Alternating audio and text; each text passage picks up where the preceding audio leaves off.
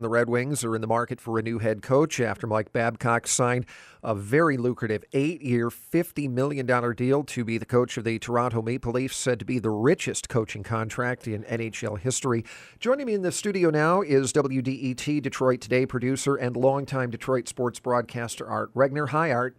Hello, Pat. How are you? You know, when we were talking about this yesterday, uh, this time, it looked as though Babcock was going to shuffle off to Buffalo and take over the Sabres job. But then a bidding war suddenly broke out uh, late in the day, it sounds like. Uh, how did he end up in Toronto? Well, from all indications, what happened was is that when it really came time to sign on the dotted line with the Buffalo Sabres, I think he had a little bit of cold feet. And I think somehow uh, word was was leaked to Toronto. Although you know Brendan Shanahan, to whom we all pretty much know, he's a pretty uh, cunning individual, if I should say the least. So I think he was always in on it, and you know from afar. And when it came time, I think Mike added it up, and nothing against Buffalo certainly, but I I think that Toronto is the it's Canada's largest city. It's their cultural center. It's it's everything. It is Canada to a certain degree. Uh, I know some people, some of our Canadian friends might disagree with that, but when it comes to hockey, there's no better job in Mike Babcock's mind. And you know they made him the offer he couldn't refuse, and he's gone. So where does that leave the Wings at the moment? Well, that leaves the Wings with Jeff Blashill. He uh, and I think Red Wing fans are really going to like him. Number one, he's a proven winner at every level. Uh, they're playing in the AHL American Hockey League uh, Western Conference Championship against Utica Grand he's Rapids. The coach yeah. of the Grand Rapids. He's the Griffins. coach of the Gra- Grand Rapids Griffins.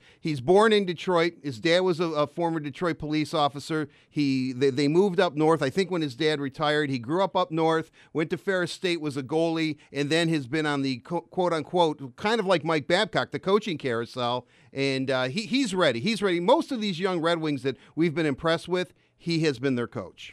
And uh, you know, Babcock's departure, when he came here 10 years ago, uh, it was a different time in the NHL. The Wings were one of the elite teams in the league. They could sign any free agent, they could hire any coach. Money was no object. Now you have a salary cap. It's uh, much more difficult to sign free agents and perhaps difficult to uh, sign uh, an experienced coach like, say, uh, Ken Hitchcock, uh, who has been around the league a long time. is that, you know, is that limiting the Wings in their search for? A new coach. Well, I think that's a good point, but but I do believe that the the Wings trump card was always Jeff Blashill. If Jeff Blashill wasn't here, I don't know if they would have gone past term, which in their case was five years.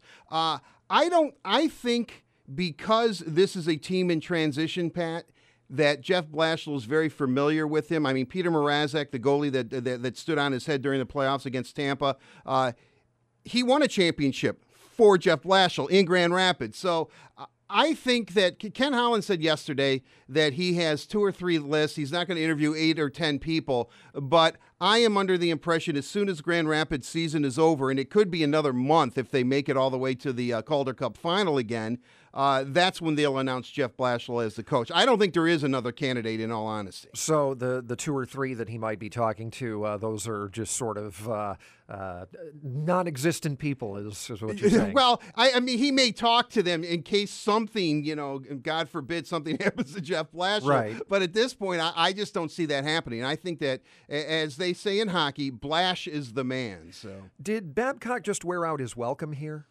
I think this has been going on for over a year. We've been covering this story. I think exactly what happened is that four times in the past year, the Red Wings came to him with essentially the same offer uh, a, a four year deal for uh, 3.25 million.